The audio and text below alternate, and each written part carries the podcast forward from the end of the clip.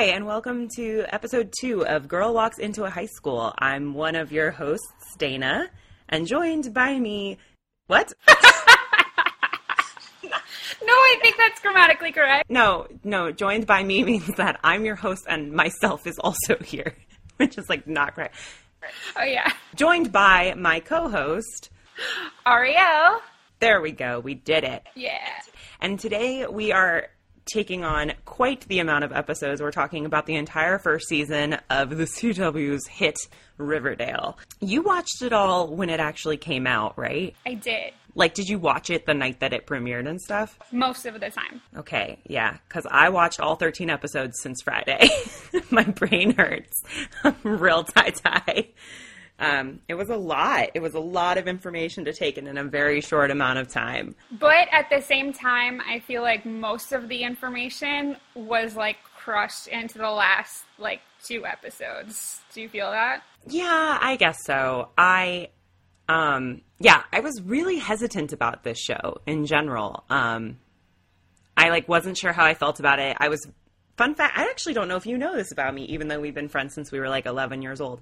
I have like multiple Archie comic anthologies, and I read them obsessively from the age of like seven until I was like 13. Like I had like the best of the 60s Archie comics and the best of the 70s. So I have some very strong opinions about Archie comics as a general rule. And I was horrified when I heard that they were greenlighting a dark mystery version of the Archie comics. I was like, this is a nightmare from whence I shan't awaken.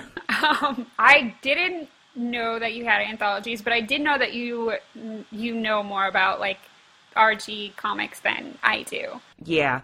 It's a secret that I didn't even like tell my like boyfriend of many many years. Like I told him today I was like, "I really love the Archie comics." He was like, "What are you talking about?"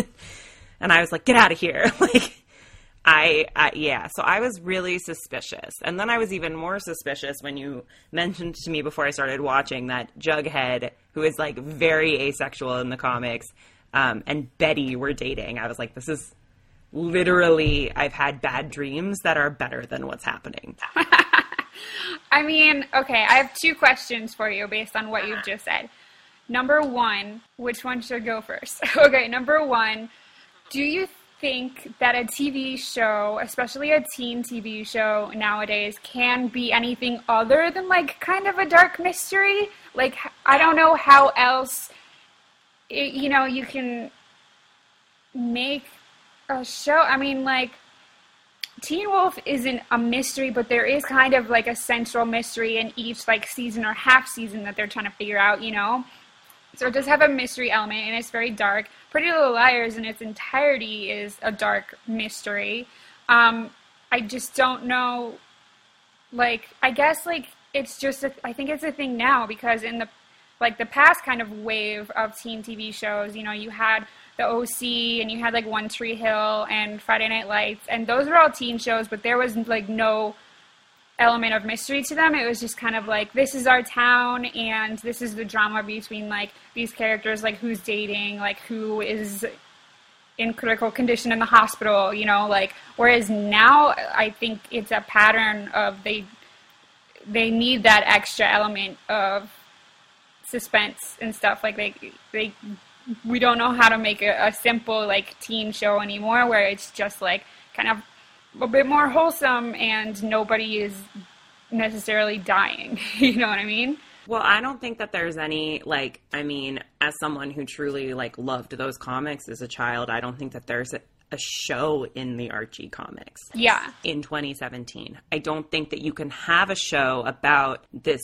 all-American redheaded boy whose biggest conflict is choosing between a rich brunette or like a mechanic friendly blonde. Like there's just no show in that in this world. Yeah. Which I think is actually a really good thing. I think it says a lot about our progress that like that's not something that we want to watch anymore. We want something where the characters are a little bit more developed and where relationships aren't the drama. Um, I actually going off of that, I, I read a piece of trivia when I was looking at like the IMDb page of the show, just kind of trying to get some background on like where it came from. And um, the reason that it was greenlit was specifically because Teen Wolf and PLL were ending, and there was a niche, there was like an emptiness in the market. Oh, I didn't know that. Yeah, and I think you can tr- you can totally see it, totally see it. Um, I see a lot of. I can see exactly why the CW lit it. I think it's very similar in tone and style um, to Veronica Mars, which was on the WB before it became the CW. And there's l- literal moments that feel blatantly ripped off from Pretty Little Liars to me there's an episode in season three of Pretty Little Liars called the Con Game, where they just where they play a game of truth, no truth or dare, just truth, which is literally that episode at Jughead's birthday. So, I mean, the the I don't know enough about Teen Wolf to make that comparison, but the comparison between Pretty Little Liars and it's it just it's clearly a part of the lineage of Veronica Mars, uh, with with Betty being kind of the sleuth, the Nancy Drew. I couldn't believe they didn't just call her Veronica Mars. Um, and um, Pretty Little Liars with with kind of these like really devious rich people. I mean that that Bella Thorne girl is basically Alison DiLaurentis. I mean, yeah, but that's not Bella Thorne. I know it's not Bella Thorne. Okay. She looks like, like clearly they were like a Bella Thorne type when they sent out that breakdown, and don't pretend that they didn't. Come on. I mean, I I see that. I also see some season one and two of Lydia from Teen Wolf in her, but like even more so because Lydia was kind of like the mean girl, but she was also like her and Allison became best friends really quickly, whereas like that's not happening with with uh, Cheryl or with Cheryl and Veronica and, or Betty, uh, at least not in so far. I guess the thing that I see is that there's definitely a lineage, and it, it really does feel very much like um, it couldn't have happened the way that it happened without these other shows kind of trickling down and influencing them. I do feel that it's its own show, and it's definitely got a lot going for it. Um, but you had another question. Uh, yeah, the other question is I mean, do you think that Jughead, like, they just felt like they couldn't make Jughead, like, asexual because that would eliminate, like, the drama of, like, him, you know, like, the coupling, like, you know, him dating Betty, or the, like, they needed to leave it open to possibilities. You know what I mean? Like it adds drama, like who's dating who, and if you have someone who's like not gonna be dating anybody, they're like, okay, well, this is this person's just kind of like over here. I actually took it to be a completely different thing. I I have a couple of theories as to why Jughead is not asexual like he is. Um, first of all, I just think that asexuality is not really something that we know how to talk about. Um, I don't think we're nearly as progressive as we think we are. Um, second of all, I, I actually kind of took it as a great thing. I, I, that was one of the diversions from the original comic that I really liked. To me, it never made any sense that um, Archie was even remotely attracted to Veronica because in the comics she's terrible. She's just like she's not interesting. And actually, I, I we'll talk about this, I'm sure, more at length. But I'm actually very pleased with the adaptation of Veronica. I th- I, for the most part, I really like her, which I never thought I would say. I I think for me. I took it as they put Jughead and Betty together, or they gave Betty someone else to care about because otherwise it would just be like, who will Archie choose? And that's not interesting. And I think that um, I, I like that Betty has kind of not necessarily a happy ending, but that she has a really hard time in the first couple episodes and pretty quickly moves on to someone who's more interested in her and, and, treats her much better and is, for the most part. But additionally, frankly, I just think that they could not deny the raw sexuality of Cole Sprouse. which which I feel very uncomfortable saying, but because I remember him as like the Suite Life of Zack and Cody, but like my goodness, those eyes stare into your soul in a way that is unnerving. True. Which, which I feel. Yeah, man. Whew. Like that scene at, in the season finale where they're like making out and she's like sitting on the thing and he takes it and he's like, I I was like, oh my god, I was like fanning myself, and I had to kind of remind myself that in the show, at least, they're supposed to be like 16, like they're supposed to be kids. Like I don't even think they technically have driver's licenses. They just they're in their sophomore year of high school, so it was a little, but they're adults in real life, so it's okay. Yes, he's like 24, and I've specifically looked that up just because of this problem. But we're um, not we're not that much older than him. Nobody else I cares. I, I, feel better. Okay, yeah. Um, um, I mean, speaking of Jughead, since we're on the topic, um, Jughead is great. He's definitely interesting. I think I think I have some issues with with or I'm nervous, I fear, I would say, for Betty and Jughead's relationship.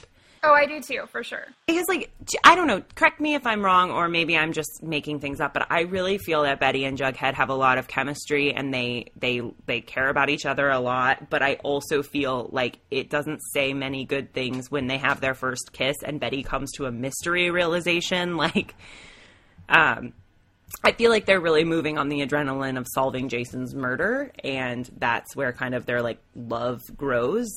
So I I wonder how um, in this new season, in season two, now that he's wearing that sexy, sexy leather jacket, and Jason's murder has been solved, if that's going to kind of take some of the shine off of their love. It was also really a big moment for me when they got in that argument on his birthday episode when he was like, We're way different. We're not supposed to be together. And you're just gonna like go back to Archie if he ever realizes that he actually does like you. And I was like, oh, that was a big truth because I can definitely see that happening. I thought the be- the bigger truth in that conversation was when he was like, "This isn't me. You threw this party, but that's not what I would want." Um, I felt like that was a really big truth on kind of his emotional hangups and also her uh, willing blindness to who he is as a person. She was like, oh, he needs to have a birthday party, which is a super nice thought, but he doesn't want that. And the fact that Archie said he doesn't want those things and she was like, well, we're doing it because that's what you're supposed to do is uh, a little unnerving. But that scene does have my favorite line in the entire season. Me too! Which is when he's like, I'm weird. Do you notice that I never take this hat off? That's weird. That was literally the next thing I was gonna say. I love it. It's so, it's so teen TV. Like, it's yeah. so, it's, and it's like, I, I don't know, like, I feel like I've heard people, I've seen people be like, wow, like, that was so cliche and like, oh yeah, he's such a misfit. He's so weird. But I was like, at the same time, I was like, yeah, but like that was a great line, and I I unabashedly love it. And and also he wore that hat to Jason's funeral. Like he's worn he wore that hat to the dance. And I actually did have a moment, even though I I do think that it was a little cliched of me to say, but when he tells Betty he loves her, he takes his hat off. I know. He's allowing himself to be seen. ah, it was just, I mean, it's just like a gentlemanly thing to do. Like when some when a girl walks into the room, you stand up, and when you know you have a serious situation, you take your hat off. like when you're singing the national anthem, and when you're telling a girl that you love her, you take your hat off. Mm-hmm. It was great. Yeah, yeah yeah, I thought that line was really funny. I really, I do really like the way that they formulated Jughead to be kind of this weirdly omnipresent narrator and also all knowing in a strange way. He's like, it's weird that I never take off my hat. Like, I don't think that characters often acknowledge their own strangeness, especially on television shows. Characters are usually called strange by other people, and I, it feels almost like Jughead knows he's in a TV show. It's, it's way. yeah, it's really meta. Um, and I think that shows now are having this trend where they have one character who's like a little bit more aware than the others, which we could attribute to Abed on Community, which was like really great and we hadn't seen on TV like anywhere else. Um, it also can be found on MTV's Scream.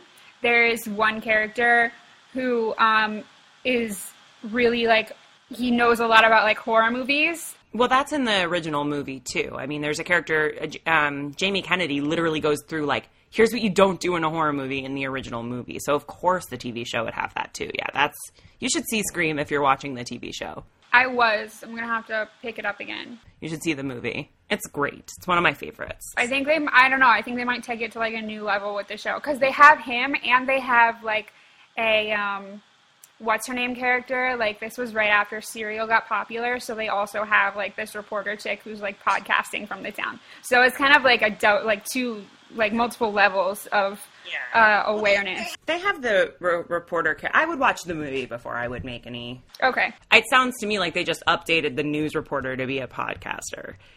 Um, the Courteney Cox character. Sorry to shut down your theory, but Scream Scream is one of my favorite movies ever, so I just like feel very protective of it. it's still it's still valid. Like it still is it can be considered a pattern in TV teen TV or just TV sure. today because it does exist. Um, what I was gonna say something. Um, okay, well, let's move on to Veronica. I hated her when she was like, I'm, she was like, Are you familiar with the works of Truman Capote in the pilot? I literally wrote, I hate Veronica, and then immediately began to love her. Um, I really like her trajectory. I like her storyline.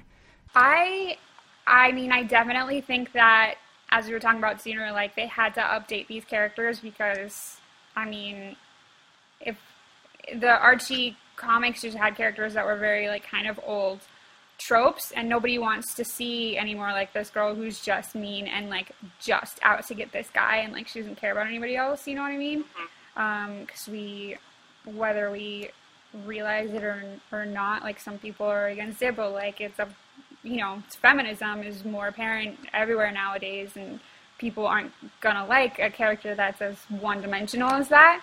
So and also you know you know you have cheryl as like the mean girl so they couldn't make her also a mean girl. um, I did really like how they um, kind of translated that though um, in the pilot when she was talking to Cheryl when they were trying out for cheerleaders when she said like I'm I'm the ice queen and like vengeance is coming. I kind of wish there was more of that in her. Like you see that then, and you see that when they get revenge on Chuck, um, who she went out on a date with, and then he was like a total sleaze bag, and was like they find out that he, you know, the football players are like slut shaming everybody, and they have it like on record, and that's when Betty went a little crazy. So like you see her vindictiveness in those two instances, and I kind of wish that you saw it a little bit more, just so it was a little bit more true to the character, like in that way, and like make her. I think it would make her like really interesting if we just saw, I don't know, more of that Ice Queen as part of her character. I guess what I really respond to is that I feel like she's she's fighting that a lot, which I think is a really cool update for Veronica. Because you're right, in the comics she's just terrible. I mean, I, I always hated her. Maybe because I was a natural blonde, and so I was like, I'm a Betty. But I I think um, that Veronica, I really love that she comes in and she says, you know, this is my chance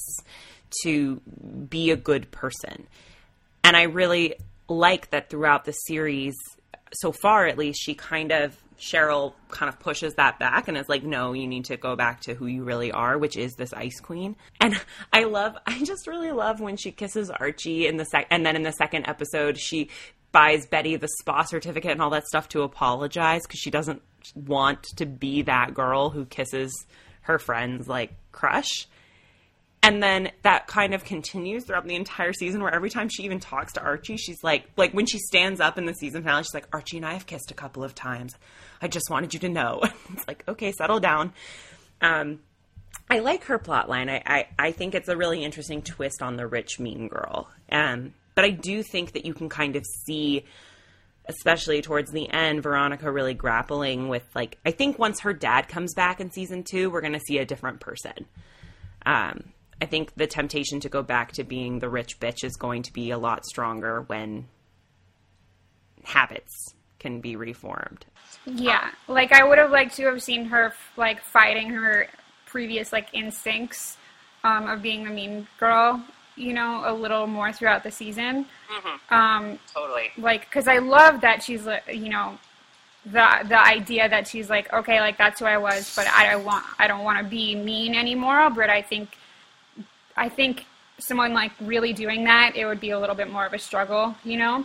But I did love um, how she became friends um, with Barb from Stranger Things. I know. I love Barb. I was so happy to see her, and I was so in love with that plot line because.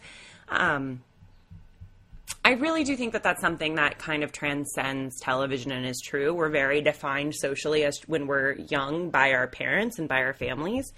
Uh, and I love that Veronica has this kind of sense that that's not true for her, that she's her own person. And then when her, Hiram goes to jail for ruining other people's lives, she has to confront that she is going to be defined by that. And conversely, Jughead feels completely defined by his parents and can't break free and have a sense of his own identity. So I think that their relationship is really interesting and I love that scene where Veronica says to him like we have a lot more in common than you think. She's like, "Cause we're dating each other's friends, like best friends." But um, I think that's a much more potent line than than we think, and I think her relationship with Ethel is really. I kind of wish that had that was more consistent, um, or that Ethel appeared more mostly because I love Barb. I think she's one of the most likable young actresses ever. Yeah. She's just that face. She's great. I thought that that storyline was really refreshing because I watched it literally right after binge watching 13 Reasons Why.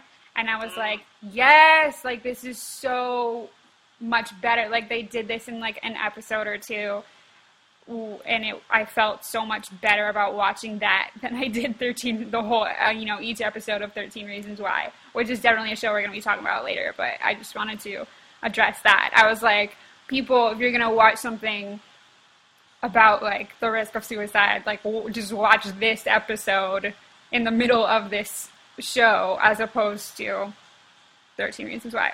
Um, what were you going to bring up? So I have some some overarching things I want to talk about. I want to talk about Thornhill and the Blossoms in general, but before we get into that and kind of my overall major issue with the plot of Riverdale that I hope they steer away from a little bit in season two, um, I wanted to ask you your opinion about the. Have you heard about this? The I don't even know if you have the queer baiting scandal that came up with the show. No, I didn't. And I actually had a similar reaction to it when I was watching the first episode. That scene where Veronica just randomly kisses Betty and is like, "Trust me." Um, my personal response to that was that that was incredibly exploitative, and they just wanted to have that clip to show so that people would think the show was scandalous, which I think says a lot about um, kind of our uh, internalized opinions on lesbianism, which I won't get into because I am not a lesbian, so I don't really think it's my place to speak on. But I was a little bit offended on behalf of my queer female friends. Anyway, liberal arts college Dana aside. Um, but so when that happened, a bunch of fans of the show got very upset because they, which is weird because it was in the pilot. So like they got upset like 20 minutes into the series, but they saw that kiss in the promo and the response was largely negative when they realized it was just Veronica trying to be sensational to get onto a cheerleading squad because they thought that they were going to be in an LGBT friendly environment. Um, because there's really not a lot of lesbians featured on teen TV. There's always the like sassy gay friend, and I think that Kevin is definitely being archetyped that way. Um, like he's always living for the drama, and I think he's a great character, and I really like what they did with Joaquin. But I wanted to kind of touch on that because I don't think that you can talk about the show because they clearly made a very clear decision to include Kevin as the kind of the fifth friend instead of Reggie, because Reggie is, um, and I haven't read the sh- the comics um, in the last maybe 10, 15 years, so I don't know if Kevin has kind of taken over for Reggie as far as the current comics go, but I will say that classically Reggie is the fifth friend, not Kevin, and I, they, I think they made a, a they they made what they thought to be an LGBT positive choice, including Kevin. Um, and then I think they kind of went backwards when they did that kiss with Betty and Veronica. I was not okay with that, unless they're going to address it later, because um, a lot of, I think, young women who are looking for that kind of representation felt a little slighted by that. And I can, you can see it on Twitter. I mean, people were so upset and hurt. Yeah, I, I didn't even think of that, or maybe I did at the time, uh, and have since, like, because so much else has happened, I've just mm-hmm forgotten that that yeah I can see that being an issue. Um, I can see like okay, so I think that there are two ways to look at a TV show.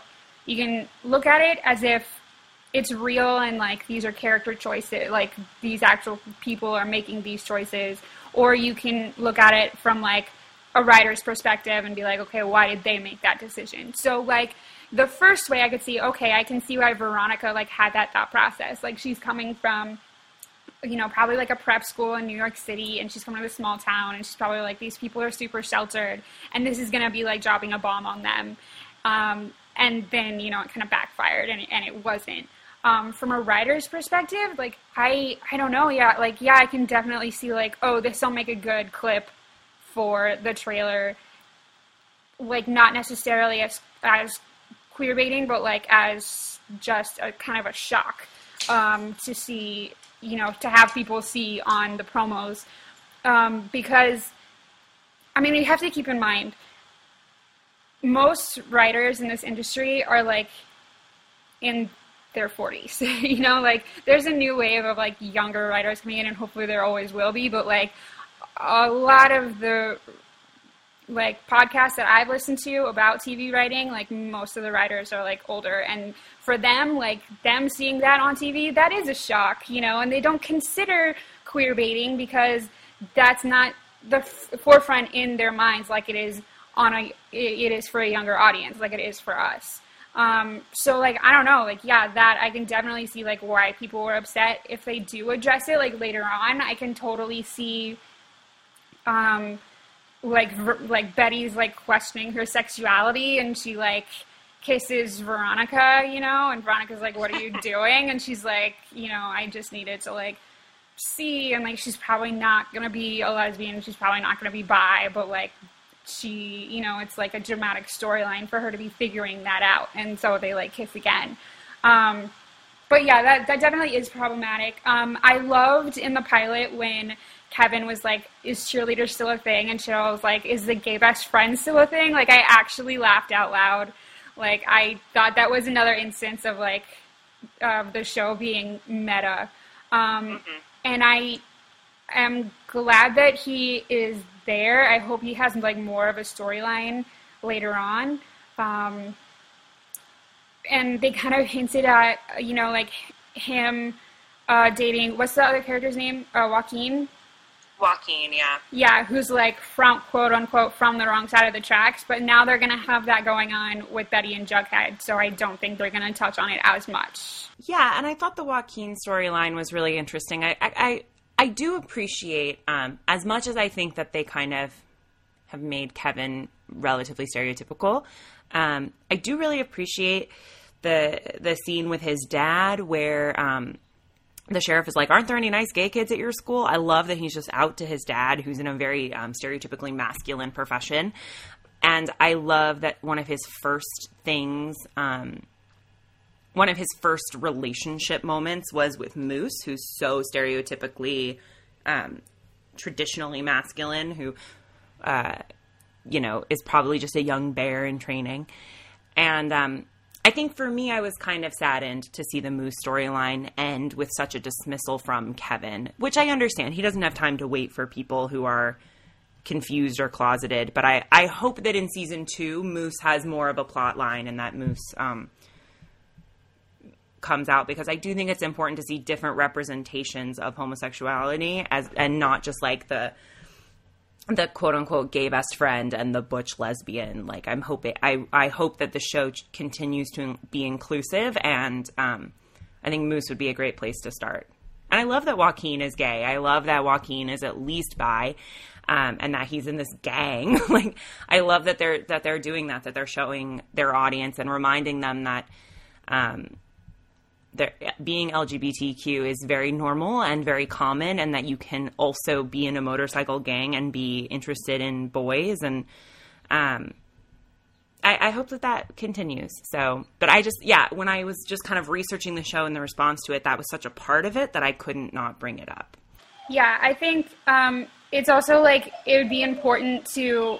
It would be really interesting to see like Moose continue because you know, not every like gay character, queer character on a show is going to be like nice, you know, like they're not going to be like mm-hmm. a main character. They're not going to be like, or like Kevin, you know, where they're like, I'm totally normal and I'm a good kid and I'm gay, you know, like Moose is on the football team. We already know that the football team is problematic, you know, which is like something else, something that we've seen on Glee before, you know, where they had a character who was on the football team. And I mean, you can be cool and be on a football team. I'm just saying, um, where you know he was a bully and he was gay and he was figuring out, but like he wasn't a cool or nice person. And I think that's really refreshing because you know it just adds another dimension to a character who you know isn't straight, which exists in real life. Yeah, and you can see it on Pretty Little Liars too. Um, with a character with like Alison and Paige, who are two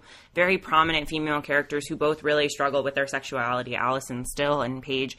I mean, Paige was so um, afraid of coming out that she was really, really awful to Emily, kind of the the beacon of lesbianism on TV for teen teen girls. I mean, Emily literally walks into any room and turns like every woman gay. Like every woman who meets Emily is instantly attracted to her, which looking at Shay Mitchell, I completely understand. Um, but yeah, I think it's, I, I think that um, you can definitely see the progression, and I, I, I, hope that Moose becomes more consistent. I would love if they added like a lesbian character onto the show, or a bi, or a, just a queer woman in general would be really amazing or a, or a gender non-conforming character would be amazing. I feel like they had a really great base, and Kevin is a character in the comics who's an out who's the first out gay character, so that's where they could, and Moose is a character in the comics. But I think as the show continues on in future seasons, as they get farther and farther away from kind of their base characters, they can they can continue to move forward with that, and that'll be great. You wanted to talk about um, Cheryl and Cheryl's house. I did, and this kind of goes goes hand in hand with my major problem with the series, the thing that I personally really hope they steer away from, which is the parents. Um, I do not like when TV shows that star teens are equally about the adults and their issues. I think Veronica Mars and Pretty Little Liars, not to consistently bring them up, but they do a really good job of incorporating the parental issues because obviously teenagers are going to be involved in their parents' lives but it's still inevitably about the um, teenagers. And I think that the only there's only two characters in which the parents being as included as they are in the mystery are really interesting. I mean, Archie, Fred, Fred is fine. Fred is Fred. He's there, and Archie is dealing with a newfound single dad, so I get it. I really love Josie's parents' situation because they kind of come in and out and they're important to the plot, but you can see through them, you can see why Josie is the way she is, and I think that's great. Um, and then the last is um, the Blossoms. As a whole, I think they're amazing. I really am not a fan of the Southside Snakes plotline and Hiram Lodge. Like, I don't care about that. I care about these these kids growing up and figuring things out. And I know that those things have to be in there, but I think right now I feel like Hermione is like a major character in a show about the children. And I worry about Hiram coming into that. And even though it's Mark Consuelos and he's handsome, I I worry about that becoming its own plot and I really hate that. I hate when teen shows become about their parents. Yeah, I kind of felt like that whole plot with Veronica's parents like they thought kind of had something to do with the mystery, but then ultimately it didn't really. Like unless I'm forgetting an, an element. No, that's basically it. Like yes and no. Um and I just, I really don't, I think it's such a, um, I also think it's such a cop out to make things about drugs in teen shows. Like, Jason could have been killed for any number of reasons, and none of them had to do with drugs. Like, I thought a far more interesting and compelling thing was was Thornhill as this kind of gothic beacon. I think a very justified reason for killing Jason in the world that the show created was that he wanted to break from being a blossom. He wanted to leave Thornhill, and you can't leave Thornhill without burning it down the way that Cheryl did. So to me, that's just as valid a reason, and I didn't appreciate or I didn't care for it suddenly becoming about drugs. I thought that was lame. Yeah, well, let's bring up another um, kind of cheap out, I think that they did. Um, there's a cliffhanger at the end of episode two when uh, the police run into you know a classroom and Cheryl's like, "They're here for me because I'm guilty," you know, and you think that you know that she killed her brother or she was in on it or something, but then you realize very first thing, the beginning of episode three, that she, no, like she just like knew a little bit more, like a little, the least amount more about the situation. Yeah. And I feel like ah. ending an episode with something like that, saying, "Oh, I'm guilty," like it was me, is just a, such a cheap writing ploy, you know, to like create a cliffhanger and then immediately just change the situation around and only provide like a little bit more information. I feel like they, the writers, did that hugely on 13 episodes or 13 reasons why to bring that up again um, when uh, Clay, you know, was asking, uh, what's his name, like, did I kill Hannah? Did I kill Hannah? And he's like, I can't answer that for you. Like, listen to the tape. Listen to the freaking tape, man. Can't answer that for you. And he's like, did I kill Hannah? And he says, yes. When really, as you go on and you you listen to his tape, that's not necessarily the, the case at all. You know, Spoiler alert on 13 Reasons Why, by the way. Don't tell spoilers on the podcast for an episode that I haven't even seen. What are you doing? Stop it. Don't don't do that. I'm sorry. I mean, it. I mean, I just really feel like I had to bring it up because it's just such cheap writing to create like drama and to create a cliffhanger. And I mean, regarding the spoiler, like you could you can tell like what you see of Clay and like his character and like what kind of person he is. Like he didn't kill him, you know, like he he wasn't responsible for killing anyone. You know, you can tell. Um, and I just felt like it's just it's just cheap writing. You know, like do do better, man. well, it could have very just easily, she could have stood up and been like, You're here for me, aren't you? And they could have been like, Why? And then it just cuts to black. Like, the, the mere fact that Cheryl stood up and was like, You're here for me, aren't you? tells us that she knows something. You don't have to, I mean, that's stupid. They do that all the time in these mystery shows, though, where someone will say something very out of context. And then even at the beginning of that episode, she's like, To clarify, when I said I was guilty, I meant because of X, Y, and Z. It's like, girl, don't say you're guilty. Like, don't say that. Just be like, because I know what happened to Jason, and then be like, I know that, or, you know, I lied. Just say I lied. It was ridiculous. Then again, Cheryl Blossom always doing the most like dramatics. She's- Let's talk about Thornhill. Girl is bananas. I really love Thornhill. I did too. Actually, Hill, and I'm actually devastated that. She, I mean, I'm glad she burned it down because that was the only way she could get out of there and like really be free and start over, like she said. But I'm devastated that Thornhill's gone because holy mackerel, what a great setting. Exactly. I was really excited because when I saw the preview um, for like one episode that was like more about Polly, like living in that house, I thought it was all going to take place in Thornhill, and I was really excited for that. And like it was a little bit more Thornhill, but it was not all Thornhill. And I think that could have been a really cool episode of like just exploring that house and like what it was like to live there on the daily. Yeah, I think it could have even. I mean, I'm just really disappointed in the way that they wrapped up Jason's murder because I think that they they, I think they bait and switched us. Like, I. Oh my god, I was living for the moment when the Coopers like burst down the door and they were like, "You know that they're third cousins. Like, why did you do this?" And creepy, creepy Mrs. Um, Blossom is like, "These twins could not be more blossom than two blossoms." Whatever. like, I want those babies because they're so blossom. I was like, that is freaking amazing. And I wanted Jason to be murdered in Thornhill and I wanted them to like figure out that he was in Thornhill and I would have gladly taken a whole nother season where they had to infiltrate Thornhill. Yeah, that would have been Like- awesome. I was glad that I was glad too that Cheryl burns down the house, but my reaction at the time was just like, Cheryl, that's your house. I was like, did you pack a bag? Yeah, I was like, where are you gonna live now, Cheryl? like, where's your gypsy grandma? Did you forget about her? God, that creepy ass grandma.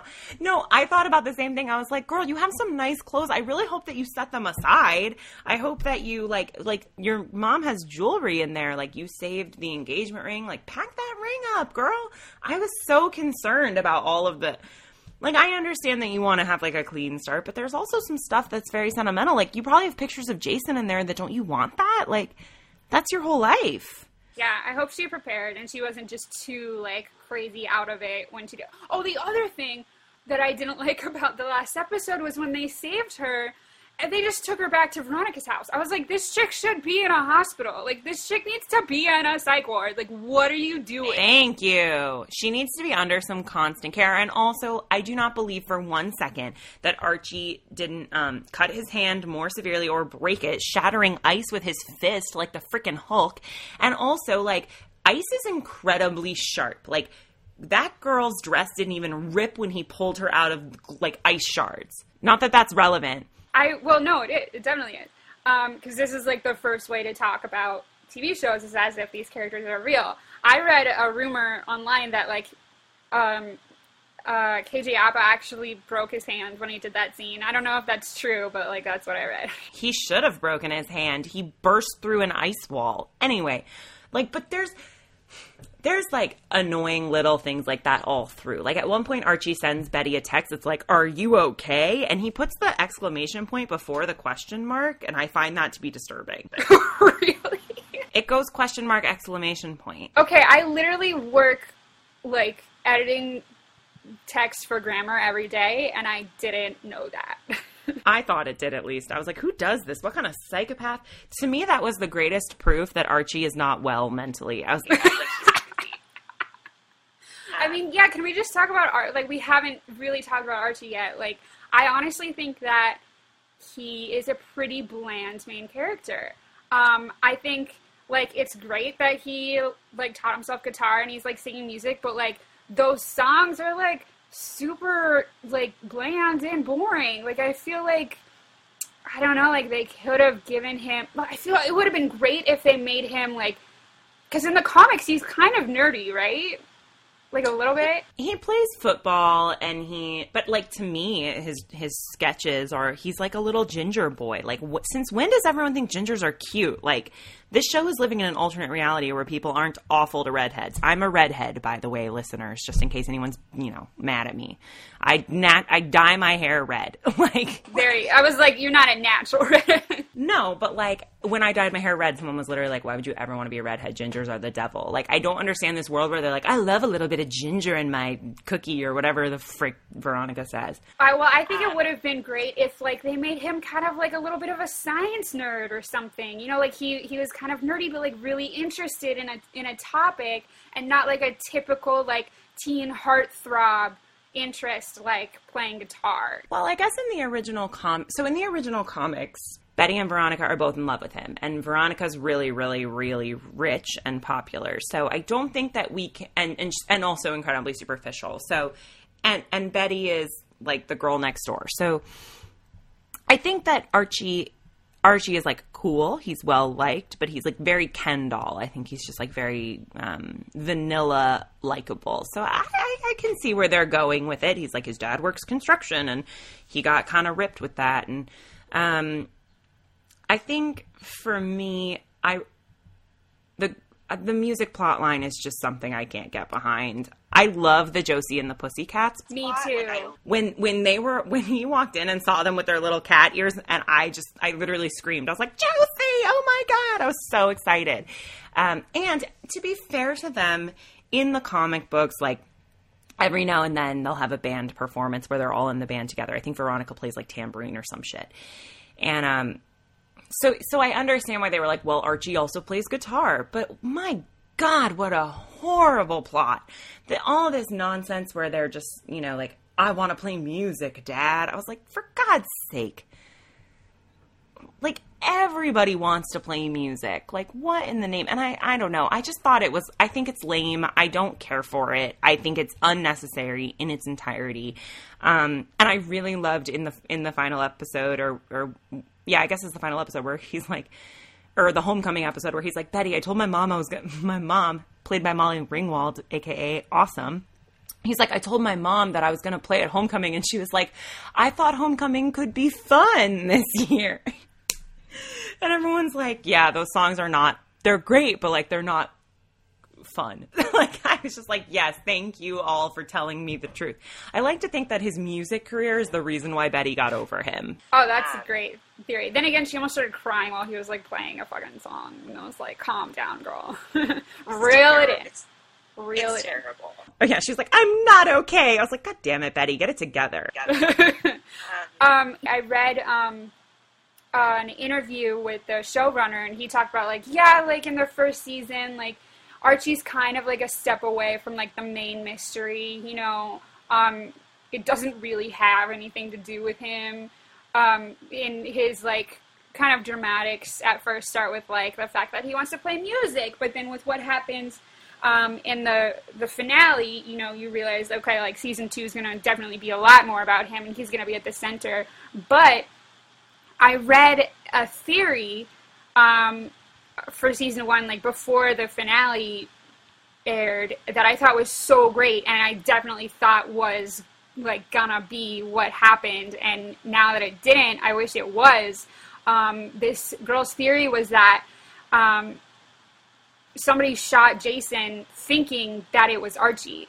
Because once you think about it, they're both redheads. They both wear their like football Letterman jackets. That would have been really interesting and a way to make it seem like he was kind of a, uh, a step away from like the mystery, but then at the end you realize it was actually all about him. Oh, and then like season two would be like, why would someone want to kill Archie? Yeah. Oh, that could have been really interesting. Well, shame they didn't do that. I know, right?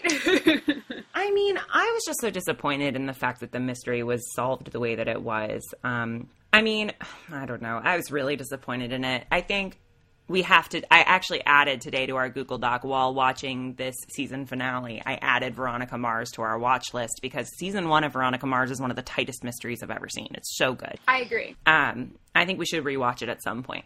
Um, yeah, and I actually was thinking because I did see on on our little Google Doc where we write our notes down so that we can reference them when we record.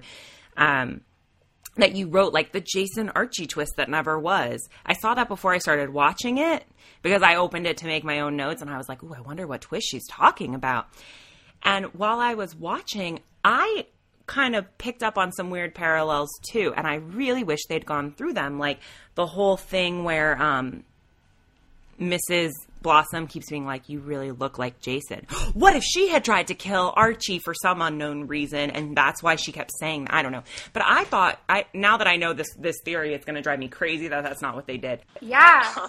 But I, I, um, I thought that they were going to try to like make Jason a, or Jason make Archie a Blossom. I thought those wigs were to like audition new Jasons. When you know when Polly like is spying on Mr. Blossom and she sees all the wigs and that block. Oh, I don't remember Mr. that. Blossom. So Polly at one point when she's spying on Thornhill, she sees Mr. Blossom and he's got all these red wigs lined up, like all these male red wigs that look like Jason's hair, and he has silver hair. And it turns out that he wears the wigs because blossoms are supposed to have red hair. Whoa. And that's like what the plot and that's what it is. And and that's that's fucked up in itself. But what I thought I when I saw the wigs I was like, "Oh my god, he's trying to make someone take Jason's place."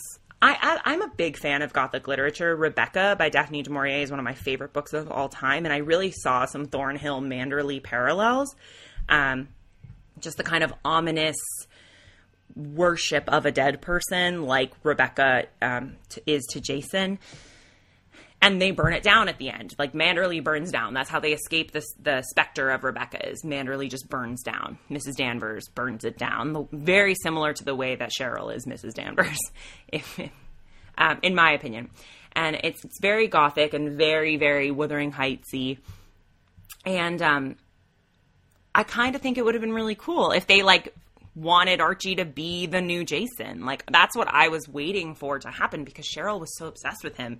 And that's what that's what I thought was going to culminate and then they were going to find out that someone that Cheryl killed Jason somebody killed Jason a week later because Jason didn't want to be a blossom and that wasn't acceptable.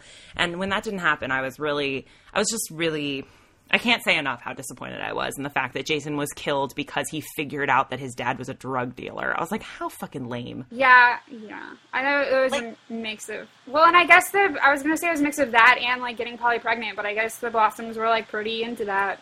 Um, They were super into that. That's what they wanted. yeah, and I think yeah, like because there was that whole episode where Cheryl like asked Archie to come to their like fucking weird tree maple ceremony, and it was yeah, like looking back, like that was definitely because her parents were like, he's a redhead, like get him, like nab him, and it'll be perfect. I think they could have leaned into that. I think they set up Thornhill as this gothic mystery estate, and then they didn't really follow through on that. They they made it a drug house, and that was such a bummer for me because they had all of the makings there for some sort of crazy. I thought at one point when they were like, "This is when she pulled."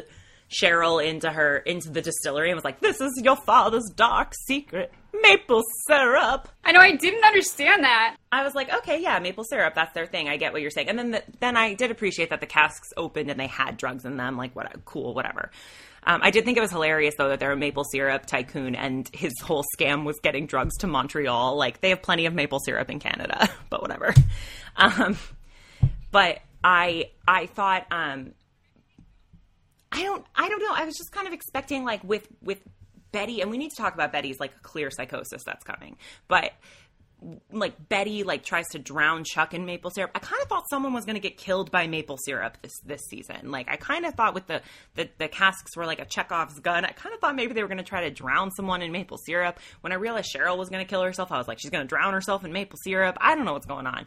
That that'd be really interesting. I would totally watch that. That would suck to. I mean, it would suck to drown, but it would suck to drown in maple syrup.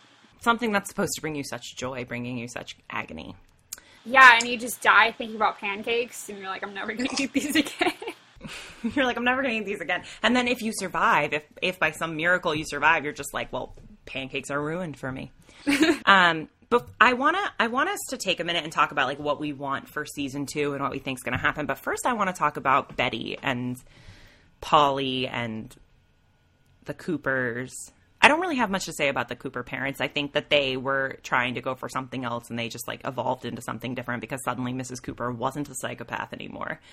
Um, I did appreciate how they kind of made Mama Cooper figure out that her daughter, like her daughters weren't to blame. Like I loved that scene where she told Hal to get out, but she took that giant gash. She was like, I was like, Jesus Christ, lady, like that is some serious like breath acting. Settle down. But um what do you think's going on with Betty's like gripping her nails until she has like indents in there? Like they've got to be going somewhere with that, right? For one, like I don't see how that's possible. Like I have acrylic nails and I don't think I could like rip into my palm with these. Like that's crazy. Like she must be just really like clenching hard. Um, which I mean, obviously she is, but like I just don't see how that would happen. First of all, mm-hmm. um, second of all, like yeah, I feel like that progression was like kind of strange because you see her like freaking out in like that second or third episode with Chuck and like the whole Sticky Maple storyline, and you see her come in with like this like dominatrix like outfit, and she like calls Chuck Jason and no, no, no. And then like you don't see it again for a little while. And I feel like yeah. that was kind of like a climax to that that came like way, way, way too soon. But it's obviously going to be a longer, you know, like story arc, you know, than just this one season. Um, yeah. And I, I just can't imagine like like where it actually is going to climax. Yeah, I I really appreciate, by the way, that they address slut shaming, and I, that's I think when I like fell in love with Veronica because I was like, yes, girl, like please stand up for yourself. I feel like there's so many women who get so ashamed, and I I just I do love that she's like, I'm not taking this shit, absolutely not. I think they went a little far. I think they tortured a person, and that's not necessarily. I think they could have just taken the book to the principal but maybe I'm just not badass enough. Well, yeah, I mean, Ethel like said that she would talk to the principal about it, and the principal didn't do anything. You know, like oh yeah, that's yeah. So even if they did, I mean, some some schools are like, I mean, we were really lucky. We went to a freaking awesome like hippie high school. Like some schools are like, this is where like our budget is. It's like in sports and specifically in the football team, and a lot of people are counting on like winning games. And if you take out like most of a high school football team, like you're screwed, you know? So like very good point that I hadn't thought about. Yeah. I mean, I appreciated that they had an episode about slut shaming. I think that that's really rare for women to just be like, no, this isn't acceptable. And like, nobody was making the argument that it wasn't that big of a deal. Everyone was like, yeah, that's not cool. Except Cheryl, but she's the bad guy in that episode. So, um, and she had her other motivations. But I do think that Betty has, like, I think Betty has some sort of mental health issue. But it might just also be that she needs some serious therapy because her family's fucked up. Like it could just be as easy as that. I think I think a lot of I mean, I know that when I was her age, I had a lot of temper issues, a lot of anger issues where I was just pretending that everything was fine a lot of the time and then I would get really mad and I would like lose it up like my mom would my mom dealt with a lot of me just being like everything's fine and then I would just like start like crying and she'd be like, "I don't understand."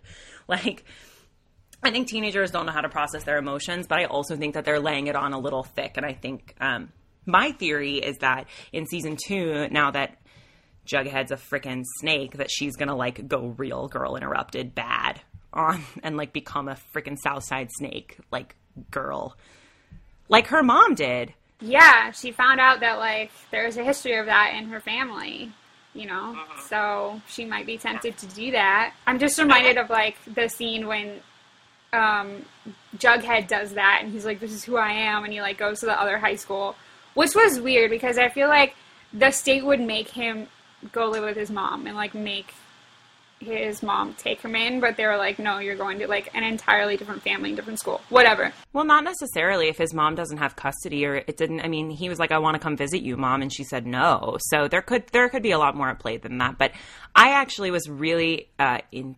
I was like, "Oh no!" I got very nervous when they said he was going to Southside High. Um, I thought it was a really interesting commentary on like rich white kids thinking that like going to a poor school is a bad. Like they were like, "Oh my god, he has to go through a metal detector. This is a hell pit," and he's having a great time because he's with people who understand him. I really loved that actually. I thought the part when like you were they like made you frightened because like these kids were gonna come up and like take his like lunch, but then like it cuts to like him like entertaining them and then they were like laughing. I was like, that's so funny and great. I loved it. I liked it too, and I liked how they were like, "Oh my god, Jughead, are you all right?" And he was like, "Yeah, I'm totally fine. I'm with people who are not bad." Like I, re- I appreciated that as well. I thought that was really great because um, I do feel like sometimes uh, class is a really easy thing to to miss the mark on as far as school shows go. And um, it's also a really common theme in a lot of schools is like the battle of the classes, the battle of the rich versus the poor. And I think Riverdale is doing a pretty an, an okay job. It's clearly a problem that's going to be dealt with with Archie and or not Archie. Um, I said Archie and Jughead. I meant Betty and Jughead, but Archie, you know, Jarchie forever or however whatever their their couple name is. Um, Georgie. Um, I don't know what their name is. can we Georgie speaking of Wells. coup speaking of couples and couple names, can we just not talk about Archie and Grundy? Can we just not legitimize that? It was it was very disturbing. I really didn't love. I mean, I guess what are they supposed to do? But I really, I, I didn't love it. I was really upset about it and disappointed in it. And I mean, I I did appreciate that they made a very I I, I I do think that they did a good job of kind of drawing a line in the sand of like this woman is is a repeat of like I don't believe for a second that she was escaping or I think she did exactly what she did in her old high school.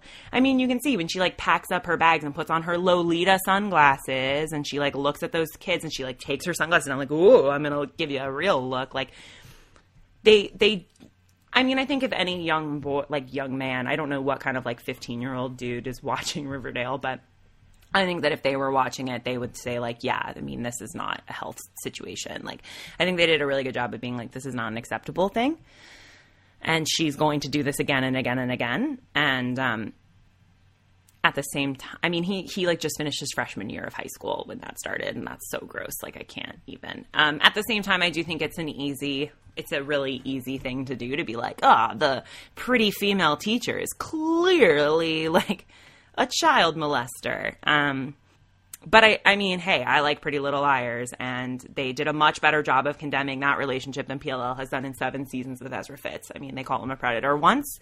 Um, I also think that's easier to call women predators. I think it's easier to condemn women's sexuality. So I think they took an easier way out. That's a really good point. As far as like networks go, like networks are much more interested in being like, oh, this cougar woman is a whore, than being like, oh, this man is is is bad. I Yeah. mean, even when we were talking about it last week, um, you you brought up like, oh, Aria you know, shouldn't have done that, and it's like, cool, the adult shouldn't have done that. I mean, I think No, we just have right. internalized ways of blaming women for sexuality, but at the same time, she should be blamed for this because she was bad, Yeah. really, really bad.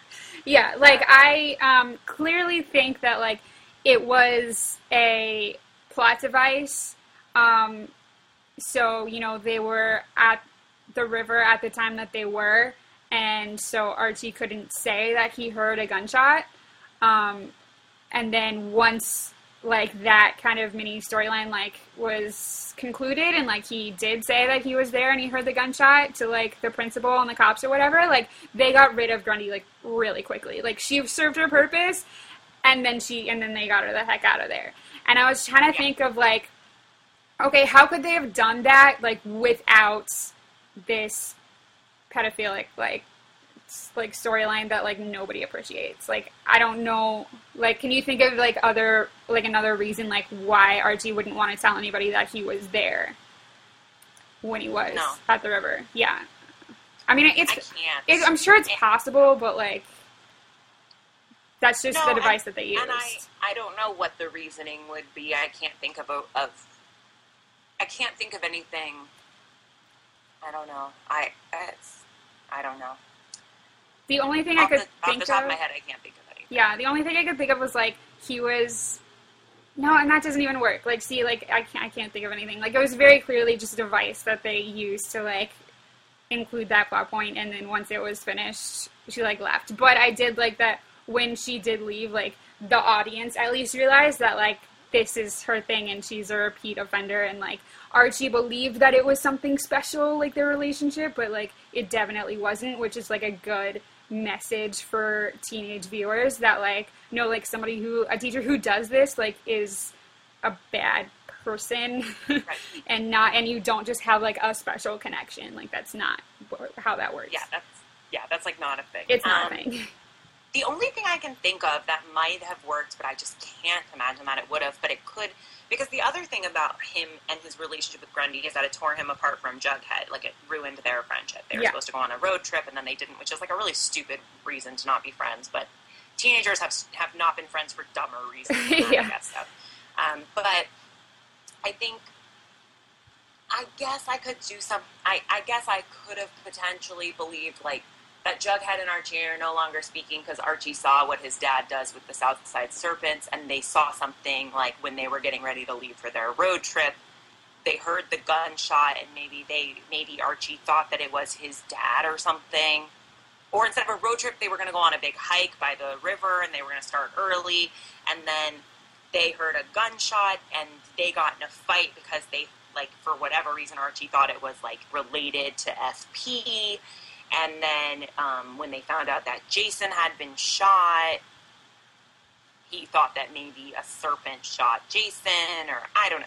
I feel No, like that's they could have- great. They could have found other. This is just off the top of my head. I Yeah. feel like they could have found other routes, and frankly, I think it could have rooted the FP plot line a little more deeply, and then it could have also like torn them apart again. When he's like, "Well, I really do think it was FP." Like that whole fight could have been so much more poignant if it's like I thought we had moved past this. Like Yeah. this almost tore us apart once before. Dang girl that's that's great Thank you. that's awesome amazing. it totally would work Um, I don't know. I, I would have thought that. I, I'm a big fan of shows keeping it as internalized as possible. I don't like Deus Ex Machinas, even though all of my social media things are Dana Ex Machina. but like, I don't like Deus Ex Machinas at all. I don't. I don't like things where it's like, ah, it was the drug dealing dad, or like, oh, it was the, you know, that he couldn't do it because of the the promiscuous teacher who like did, you know, and then she's gone in Yeah. four episodes or whatever. Like, I think the more detailed it is, and I think that even could have been a reveal. Where he's like, Juggy, we need to say what we heard at the lake. And he's like, no, I'm not talking about that. Like, I'm not doing anything to incriminate my dad. Or, like, I'm just not talking about it. And then a couple episodes later, they're like, why aren't you going to say what you heard? And he's like, because we think it was Jughead's dad. Reveal that it's the snake. Like, I think there's a, Skeet Ulrich, by the way, who plays Jughead's dad, is a major character in Scream. oh yeah there you go yeah. do you know what do you know what fp stands for Um, well, Jughead's original name, like his real name, his name is not Jughead. His, Right. da- his sister's name isn't Jellybean. i assume Um, Jughead's name is Forsyth.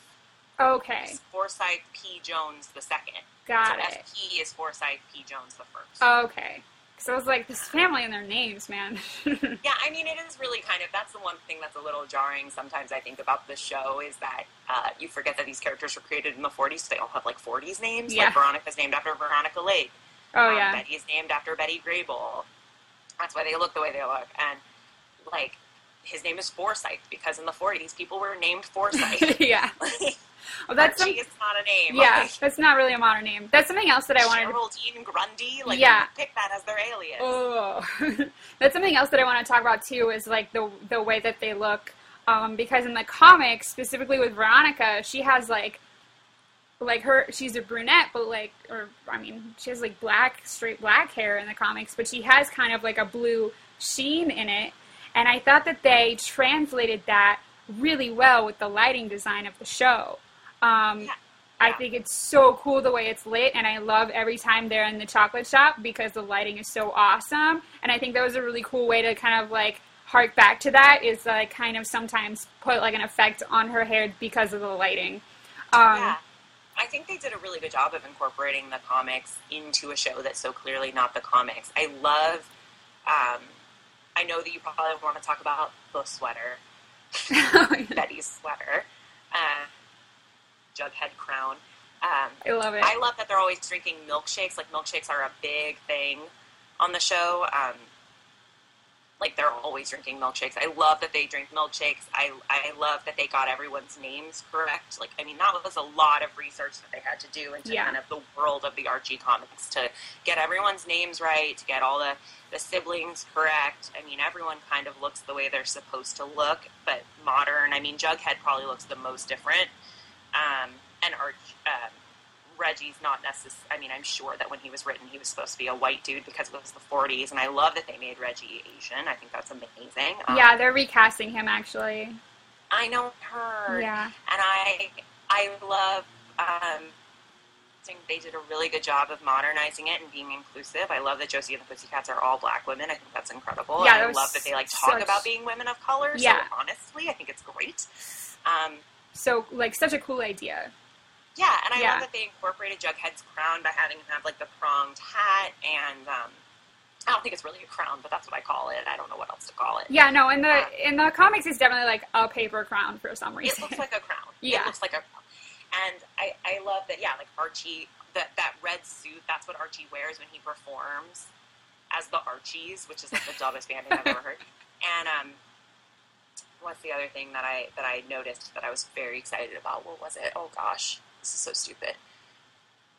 I don't remember what it was, but I was super excited about it. There was one other thing where I was like, "Yay!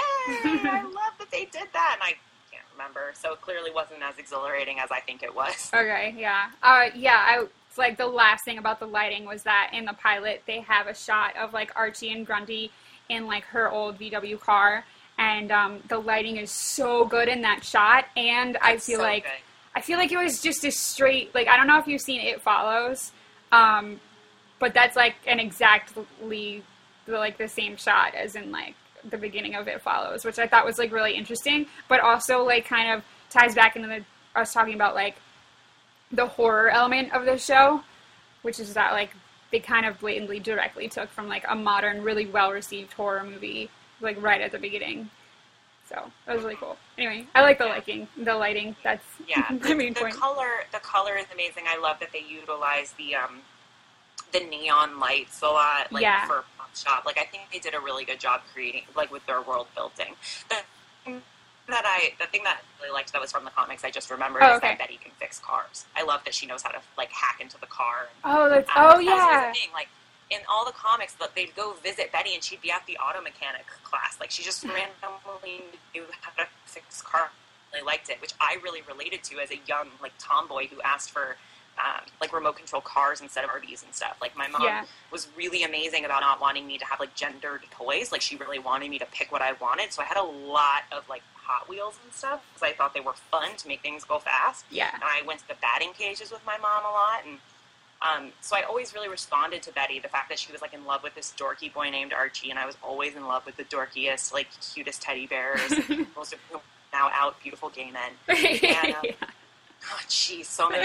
um, and and but that she like could fix cars, and she wore her hair in a ponytail, and she was a blonde, and I loved that she was so non-traditionally feminine. I just I loved her, and I was really glad that they maintained that because I was kind of worried about that at the beginning. I was like, Betty is such a she's supposed to be like the tomboy, and she's always wearing skirts, and she's you know this this perfect little girl in this show, and I, I love that they kind of kept the integrity of her, even though, and I love that she wanted to solve the mysteries. Like I think they did a really good job of maintaining the soul of the characters, but giving them a lot of like heart.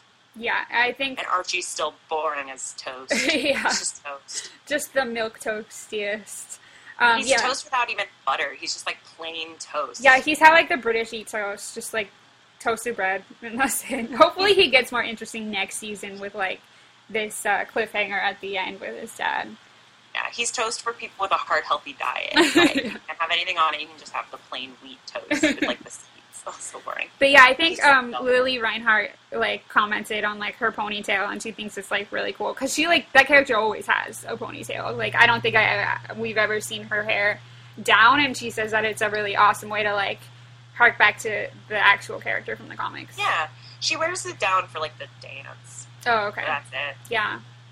Also, this is such a random thing, but I think I'm I'm out of talking points. I'm just now thinking Same. about little things that Yeah. I like. I love the way that I love the way that just her by like the back of her neck. Like I find that to be very attractive. Wait, uh, he what? Now I missed it. So whenever Jughead's like, "Let's go, Betty," or like, "It's okay, Bets," let's like you're Uh-huh. gonna be fine. He always like holds her by the back of her neck, like Oh, which is really? a very calming play. I don't know. It's very very fi- very attractive. I'm opposite. I find that very possessive. I like it. Okay. I like it because it's not taking up too much of her physical space. That's a good. That's a good point.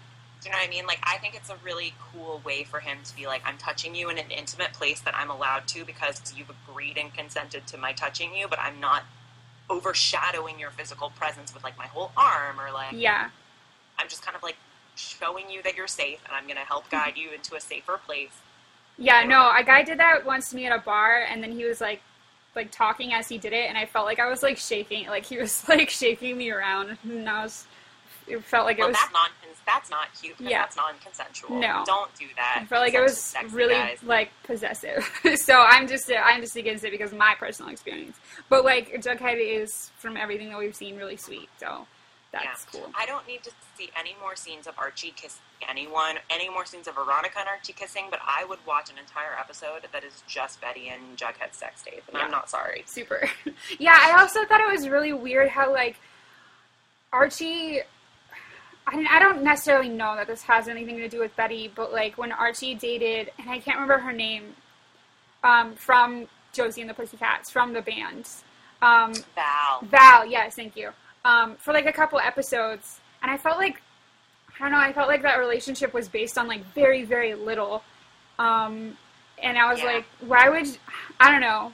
It kind of just like, and I get that like he he didn't like Betty at that time, and he was like very like straightforward about that with her. Um, but then he just started dating like this other girl that he hadn't really known before, and I just felt like it was kind of weird. And I felt like she deserved better than that because like they're in scenes, at least one scene together later, and I was like, are you not going to address the like you guys have dated for like a couple weeks? No, but he did. Like, didn't he get drunk at Jughead's birthday party and he like tried to talk to her and she was like, "I dumped you because you sucked." I mean, I like Val a lot. I, I do too. love that relationship, but it felt it felt sensical to me because she wanted. I felt like she wanted to date him because he valued her talents, which Josie at the time was not valuing her at all. Yeah. And he was co- recovering from a really, really unhealthy relationship. So of course, someone who's paying attention to him and treating him like the special snowflake that Grundy manipulated him into thinking he was mm-hmm. is going to they're going to be attached to each other. But I love that Val was like, "You are a useless person, and I'm not dating you anymore. Good day." And, like, Yeah. just dumped his ass because he was. I don't remember what he was doing that made him dump her. Um, it was when made her dump him. It was when um, Cheryl like asked him to go to uh, that like ceremony in the fucking like forest. Yes, which like that's right. I under I don't know. I kind of see both sides. Like he was asked, and you know, obviously like he's known Cheryl for a really long time, and so he like wanted to go to support her. And like as if I like my boyfriend did that, I'd be like, yeah, like I completely understand. But at the same time, like it's Cheryl, and like she, you know, Val was thinking that like Cheryl had ulterior motives, but I didn't necessarily. s- I don't remember anything about like Archie like blowing Val off because of it, which I think would be more of an incentive to break up with him. I feel like what happened was, if I recall, and I really did watch. I watched ten episodes of Riverdale on Friday in a row, and then I watched the last three today. So it is a bit blurry in certain areas. Yeah. Um, I also remember a lot of detail. I don't know. It was a very intense viewing. I've never binged anything that hard in my life, except for I watched the entire first season of Orange is the New Black in like one setting. I think That's Um, intense. it was pretty intense. um, but and the two days that I watched all eight Harry Potter movies in literally two days, like in in the span of like fifteen. I took a break, sleep. That was it. Was I'm I, I not- them all out of order. But anyway, I'm um, not surprised. I I think if what I recall is that he like kept blowing her off for Cheryl. It wasn't just the one thing that she wanted him to do other stuff, and he was she was like, "You just date her instead." Like I don't care. And then for Jughead's birthday, he like tried really hard to win her back by getting wasted and being a fool. yeah. And she was like, "I did get out of here," and I liked that. I, I appreciated. What I do like about this show is that I, I think for the most part people make very like I mean with obviously there's drama and there's there's the gothic nature of the blossoms and there's some stuff that's just completely unbelievable but i also think there's a lot of characters making very calm choices they're like you're not spending time with me and uh, we've been dating for like a week i don't need to do this like, bye. yeah. um, Nobody's like I- making crazy like jumping to crazy like decisions Yeah. that are yeah like completely I, out of I feel like on any other teen tv show val would have been like choose one of us me or her and it would have been like a thing. And she would have been like you're breaking my heart archie.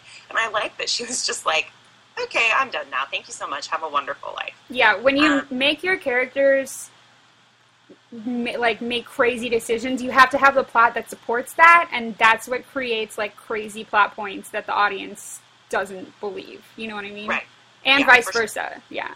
For sure. And um, the only thing that I'm okay. So let's talk really quick about like what we think is or what we're we're excited for or nervous about for season two. Yeah. Let's wrap this up.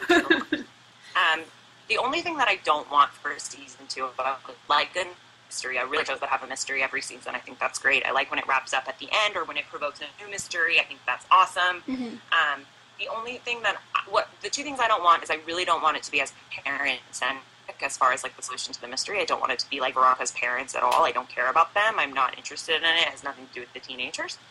Um, and the other thing is that I just don't want Archie to suddenly be like, I love Betty now that I can't have her. I just don't want that. I, I, I can't with that. And I think I understand if they have like a complicated relationship, but I kind of really love that they realize that they're more like brother and sister. I thought that was great, and I, I just, I don't, I don't want Betty to suddenly be like Archie's into me, so I'm leaving you, Jughead. I, if they break up, I want them to break up because they have flaws in their relationship that need tending to. Um, and I don't, I just, I don't want it to become. Lo- I don't want the show to be about love triangles. I think they did a really good job of nipping that in the bud very early on. Yeah, I mean, I don't know. I think that I, I think that is where they're heading because that is like the central story of the Archie comics, and I think that's Yeah. kind of definitely one thing from the comics that they're gonna keep in there. Um, but yeah, I agree. I hope Betty doesn't just drop, like drop Jughead because, eh, like he said at like after his party, like how he predicted. I hope that doesn't happen. Um, I think especially because of the casting of Hiram Lodge. Um, I think the parent, like at least Veronica's parents, are going to be really involved. Um, I just hope it is a bit more clear than it was in this first season because I got a little confused with like, oh, we think maybe he's doing this from prison, or we think maybe he did this before, like all this stuff that's involved, and then it ended up kind of not being relevant at all. I just hope it's like a very clear linear storyline because he is actually there now, and I would be a lot more interested if it wasn't as convoluted. Um, what else was I going to say? Uh, Yeah. I also I mean, hope that. Oh, sorry, go on. No, I just say I think you're definitely right. I mean, I think it's like rude. At shooting of Fred was just to shoot him to kill him to get him out of the way so that Hiram and Hermione could have that land. And um, and I think what they're going for is like drama where Veronica's like, I can't believe you shoot my boyfriend's dad, and then like Archie chooses Betty or some nonsense. I just hope it doesn't go that way because that feels very soap opera to me. I think Um, that what's going to happen is that you know it's going to be a really big storyline between Betty and Jughead because Jughead is like a serpent now and Betty doesn't want him to be. I hope they don't just drag that out like throughout the whole season like of them being like with that argument like no like you need to be like not involved in this and he's like well these are my people. I don't want that same like to listen to that same argument like over and over again. Yeah, I hope that.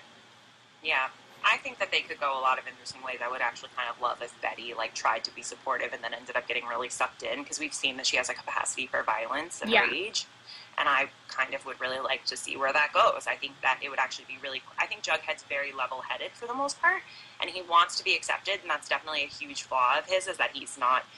You know, he he kind of desperately, desperately needs a family, and um, so I kind of love the idea that that he might think he's got a family in the snakes, and then Betty like leans in too hard, and that's actually the problem. Is that Betty gets like too into it, Yeah, that'd be really interesting.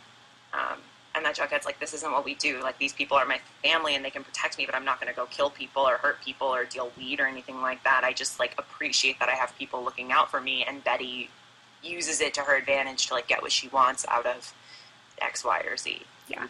um, that could actually be a really neat plot line and I, I actually really do um, one of the reasons why I really love Pretty Little Liars is because nine times out of ten when when there's someone who's got to go investigate the thing and like solve the problem it's the boyfriend saying to the girlfriend like be careful in there and I love that I love when those gender roles get ref- get flipped and when women kind of stand up and take control of the space and so I think that would be a really cool plot line maybe also get really bad really fast We'll Um, see. I, w- I don't think they've announced when season two is going to air yet. Yeah, but I'm definitely looking forward to it. The show is incredibly easy to watch and fun to watch. Yeah, I'm glad you liked it. I did like it. I Yeah, because at first you were like, I, I'm going to check out like the first three episodes. And then you were like, I'm binging this so hard. well, because I realized I thought it was 26. I I thought it was like Oh, yeah. season, of 22 episodes. When I found out it was only 13, I was like, I can do this. This Yeah. is fine. And then, and then you know, it, it's really easy to consume. It's like popcorn, so it was really, it was very easy to watch the whole thing. And I, um, I did enjoy it. I'm looking, I'm looking forward to watching it a little bit more spaced out come, come the second season because Yeah. it was a lot of information to take in at once. But I, I definitely enjoyed it, and I'm glad that I'm watching it. And it's, it's filling that hole that I think will be left by Pretty Little Liars there you go. uh, to a certain extent. yeah. Same with me. all with I think it's time to I think it is. hang this, this bad boy up. All right. So this has been episode two of Girl Walks into a High School, which in this case was Veronica. Oh yeah, that was- that's so true. It was Veronica.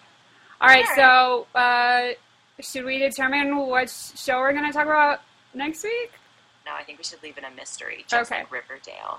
Because we haven't figured it out yet, so we're going to do yeah, that. we don't know what we're watching Yeah. next. Um, All right. but yay. Okay. Have a good week at school, everybody. Yeah. Bye. Okay. All right. I just turned off my recording, so I'm gonna send it to you right